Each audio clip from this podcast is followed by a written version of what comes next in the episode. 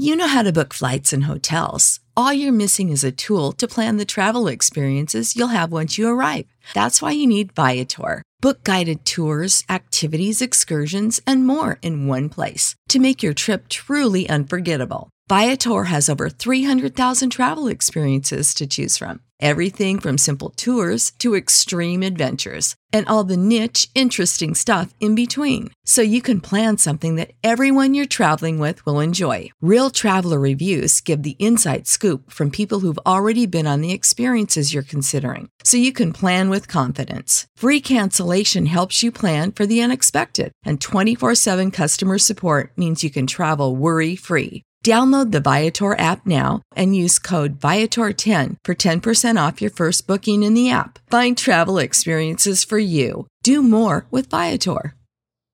It ain't the left side or the right side, and it must be the fin side. It ain't the left side. Good evening, right Dolphins side. Fans. Welcome to another episode here of On the Fin Side with Kat and Paul. Follow us on Facebook, Twitter, Spreaker, iTunes, YouTube, iHeartRadio, and Spotify. I'm Brian Cat NFL, and Paul is Fanatic _Pick, and we are the official channel as well for the FanSided Network and FinFanatic.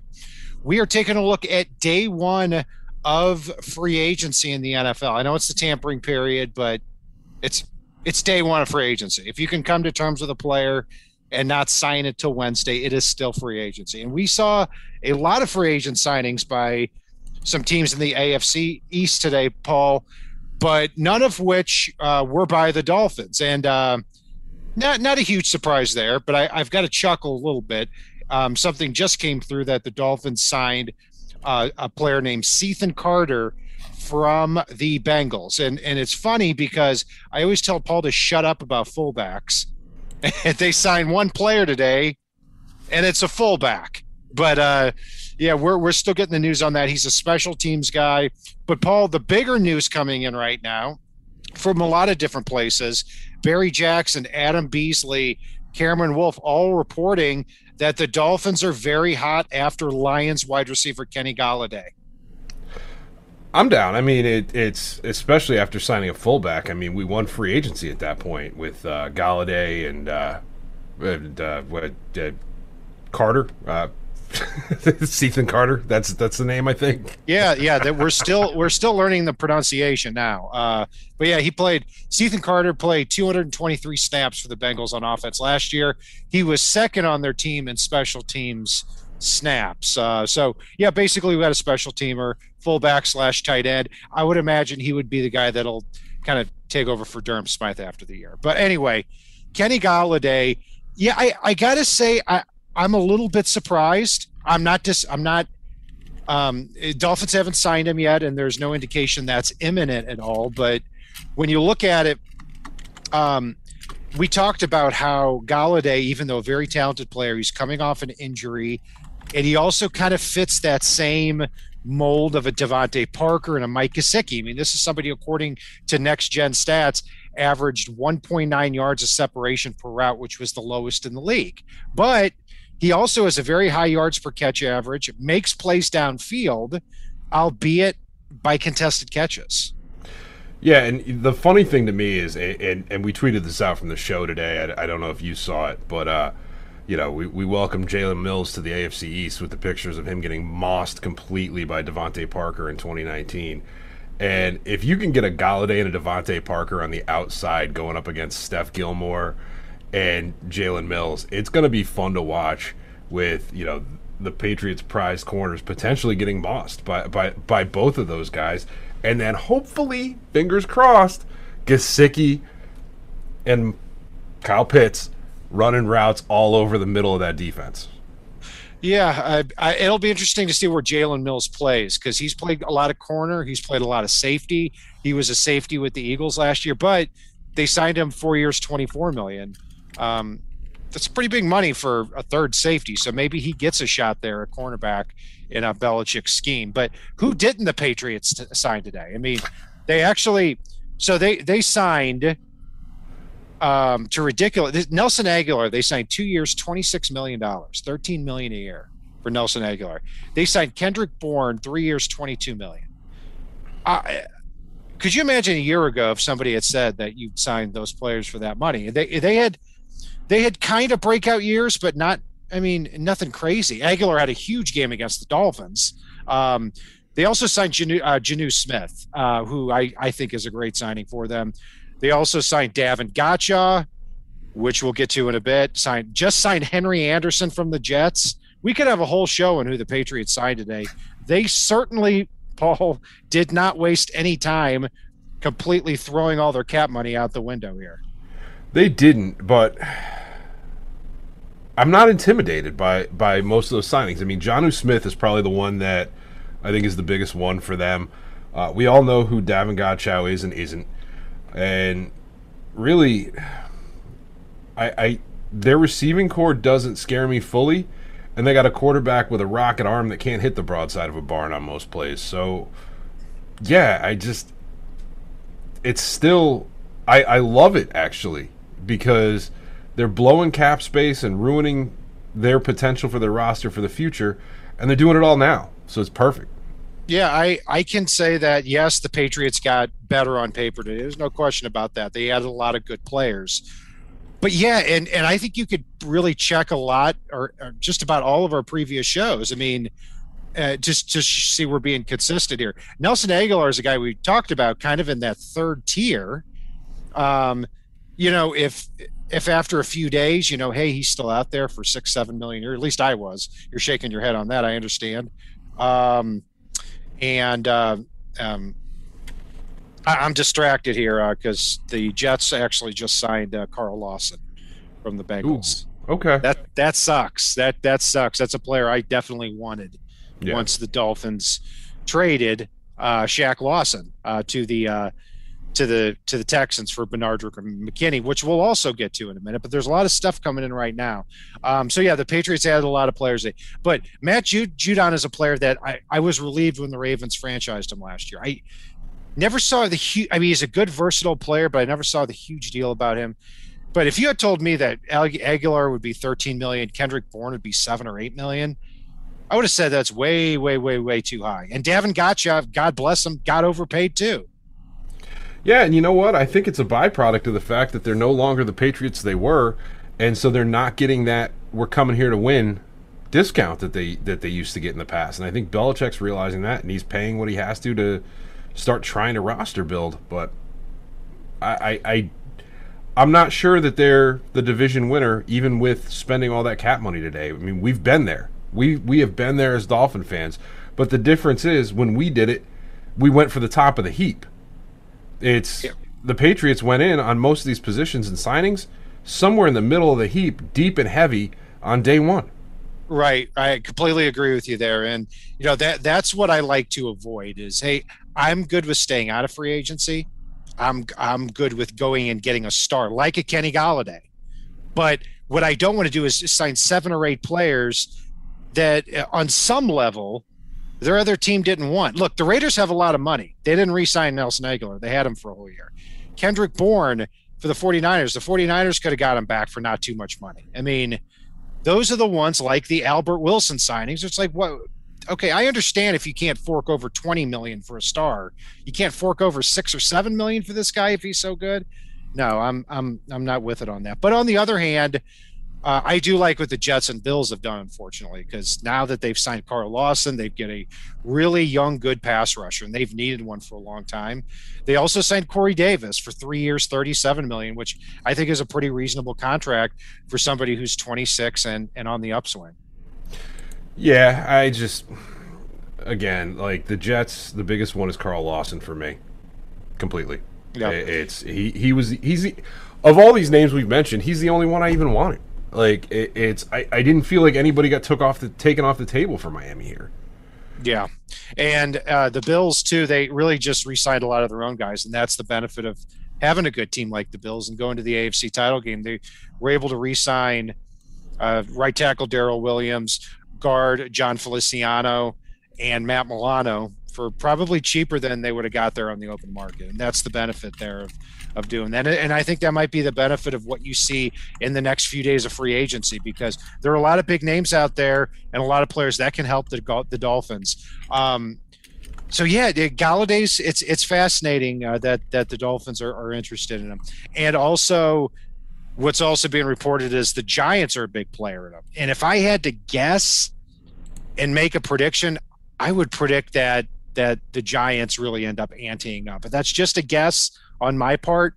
But Paul, even if they don't, I mean, you take a look at this wide receiver market: Kenny Golladay, Curtis Samuel, Will Fuller. I know we don't like Juju Smith-Schuster, but if he stays out there for a few days, you know, at least I'd be relieved they're not signing him to a huge contract. So at wide receiver and edge, you still have a lot of names out there. Yeah, there are a ton. I mean, the entire top of the wide receiver class is still pretty much intact. The edge position, if it's not Carl Lawson or maybe Tyus Bowser, who I think would be a later in the week type of guy, I really just want to focus on it in the draft. There's not a huge amount of these guys that are going to produce to the level of pay that I would expect for them. Yeah, one name to keep in mind are really two names I'm going to be looking at here in the next couple of days if the Dolphins don't get something done with Golladay tonight or early tomorrow. Curtis Samuel and Trey Hendrickson, because those both fit big needs. And with Samuel, you know, you take a look at the contract that Nelson Aguilar just signed with the Patriots. That doesn't make a lot of sense for Aguilar other than, hey, this is going to be his big payday for what he's produced in the NFL. Curtis Samuel is still 24 years old. He could sign a 2-year contract like that, go to a good team, have a role with an up-and-coming quarterback, and then hit free agency again at 26 or 27 in a couple of years and get another bite at the apple. That could make some sense for Curtis Samuel. Trey Hendrickson also is just 26 years old. He's somebody that could also, you know, if he struggles to find something here throughout the week, maybe he comes to a team like Miami, starts for a couple of years, and then goes out to free agency again. So those are a couple of things I'm going to be watching for. Yeah, and I really like the fact that Miami's not blinking. They're waiting for the value, the player they want at the value they want. And that's unusual. I mean, I'm used to Miami going out and just going, gimme, gimme, gimme, get over here, and ruining their cap space. I mean, I'm not saying that they're going full-on Saints mode like the Pats are, but, you know, they were destroying their cap on day one and then trying to cut some people to fill in the rest of their gaps after the fact. And I'm glad to see that trend is over with. Yeah, back in the Mike Tannenbaum days, when some of these players are being signed, like when the Dolphins re-signed Andre Branch, I think a few days after free agency started. Kat, we're hearing in the chat here, it sounds like we missed it, but Curtis Samuel actually signed with the Jags now. Oh, okay. Well, news is coming in pretty fast here, so the beauty of being live. Yeah, that's for sure, especially with all this news coming in here. So I'm interested to see what he got on that, but it's all right. My guy's still out there. 4 years, $48 million is the word here. So interesting, but also too now that takes Samuel off the board, but it also takes off takes the Jaguars cap down too. So now, if the Dolphins want to go get Kenny Golladay or Will Fuller, now there are fewer teams with that are going to be competing for him. So thank you to our listener there. I can't believe that was. Hold on. Somebody just said it was a fake account somebody bought in on. So see, you know what? The beauty. It gets worse every year with that. You know what? We can't. I bought in on one earlier, and I immediately caught it. But you remember I messaged you about Marvin Jones with the Colts. Yeah. Well, I'll tell you what. We got some interns to fire here after this. After this segment here. So yeah, Curtis Samuel is still a free agent. Everything I said was correct. Everybody on Twitter is a loser. So anyway, moving on. Paul, there's still a lot of names out there, but right after we did our show yesterday, the Dolphins did pull a trade here, trading Shaq Lawson for Bernardrick McKinney, the linebacker from the Texans. I think we can agree a move that not a lot of us saw. But I don't know. I found it interesting. What? I'll throw it to you first. What was your gut reaction on this trade? I loved it. It gives us a running mate with Jerome Baker in the middle. It gives us somebody that is completely solid against the run, can blitz, can move around, and really, you know, it puts Miami in a position where they need an edge guy now. Whether it's kind of that hybrid DE outside linebacker, but they can find that. It's why I mentioned Tyus Bowser now. It's why I mentioned, I look at Micah Parsons as still being a fit if he slides to 18, or if we miss on Pitts. I look at, guys like Ramondre Stevenson later in the draft, or even Vince Biegel, who's reportedly re-signing for a year. There's a lot of guys that can come in and fill that role and fill it effectively based on the front six we already have. Yeah, I overall liked it. I mean, I was not a huge Shaq Lawson guy anyway, to begin with, but I understood the signing. It was kind of like with Eric Flowers on the offensive side of the ball. You just want to get somebody in there who's going to be an above-average player, and Shaq Lawson was that. He sets a good edge from the defensive end spot, but I think the main thing is at this time last year, Zach Sealer, who sets a great edge at his size, is a big dude, but sets a great edge at his size, and Andrew Van Ginkel. Those were two players that we were not counting on heading into the 2020 season, and they stepped up. And now you're going to have to get them on the field. So I think that's why it made a lot of sense here. Now, Bernardrick McKinney is somebody back in the 2015 draft I really wanted, and he went several picks before the Dolphins, and then they traded down and took Jordan Phillips. McKinney from 2016 to 2019 played over 950 snaps each year. So he can definitely take on a lot of snaps. He's 6'4", 255, a huge guy. He's not the bendiest. He's a stiff run defender type, but he's a massive dude. So I think he's going to slide into that Kyle Van Noy role. And the Dolphins also save $1 million from Shaq Lawson. So, yeah, they go from the 6th to the 7th round, but I don't really care all that much on it. So, yeah, overall, I like the move, and I think that the Dolphins in a deep defensive end class in the draft with so many players there that they can get an edge player in the top 50. Yeah, and Kat, question from the chat. Jeff asked if we think that the linebacker core is hurting with all the players cut or walking, or if we're good with the trades and re-signing Vince Biegel. I'll pitch it to you first because I know I've talked way too much about linebackers this offseason. Yeah, Biegel, I'd love to have back. And, I never even thought it was a huge possibility, but the Dolphins, according to recent reports here, Barry Jackson said he can confirm Biegel is returning to the Dolphins as JCT Sports reported. I don't know the figures on that yet, but I would imagine it would be a reasonable contract. Biegel can play special teams, and, for the first couple of games, really in his role, he didn't get a lot of sacks, but active, pressures the quarterback, can cover the flat well, plays special teams. I think it'd be great to get him back. And I still think that we probably need one or two. I still would like to get Zach Vigil or Nick Vigil. That's what happens when the two brothers play in free agency here on a discount deal to come in and play a backup because he can flex around at the different linebacker positions. And then I still think we need to take one in the draft, whether it's,